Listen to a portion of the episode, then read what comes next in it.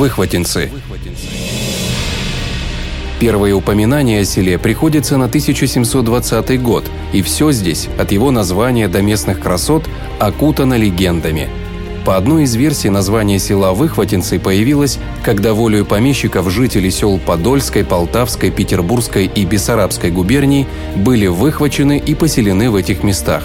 По другой версии, в 1667 году атаман Запорожской сечи Иван Серко вместе со своими казаками совершил удачный поход на Крым.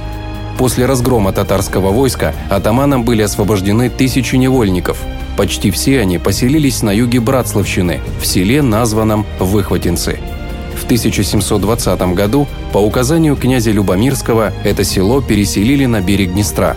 Здесь в 1829 году родился русский композитор, дирижер и пианист Антон Григорьевич Рубинштейн.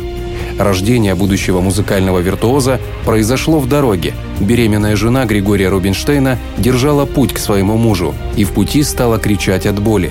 Эти крики услышал рыбак, который перевез женщину на левый берег Днестра в ближайшую корчму.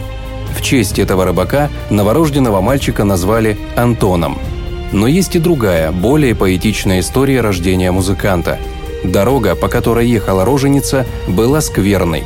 Продолжать по ней путь было небезопасно для здоровья беременной. И тогда сопровождающие соорудили плод, решив преодолеть остаток пути по воде – Однако около села Выхватинцы начались роды, и им пришлось причалить. Староста села не принял роженицу в свой дом, поскольку она была иудейкой, и тогда ее отнесли в корчму.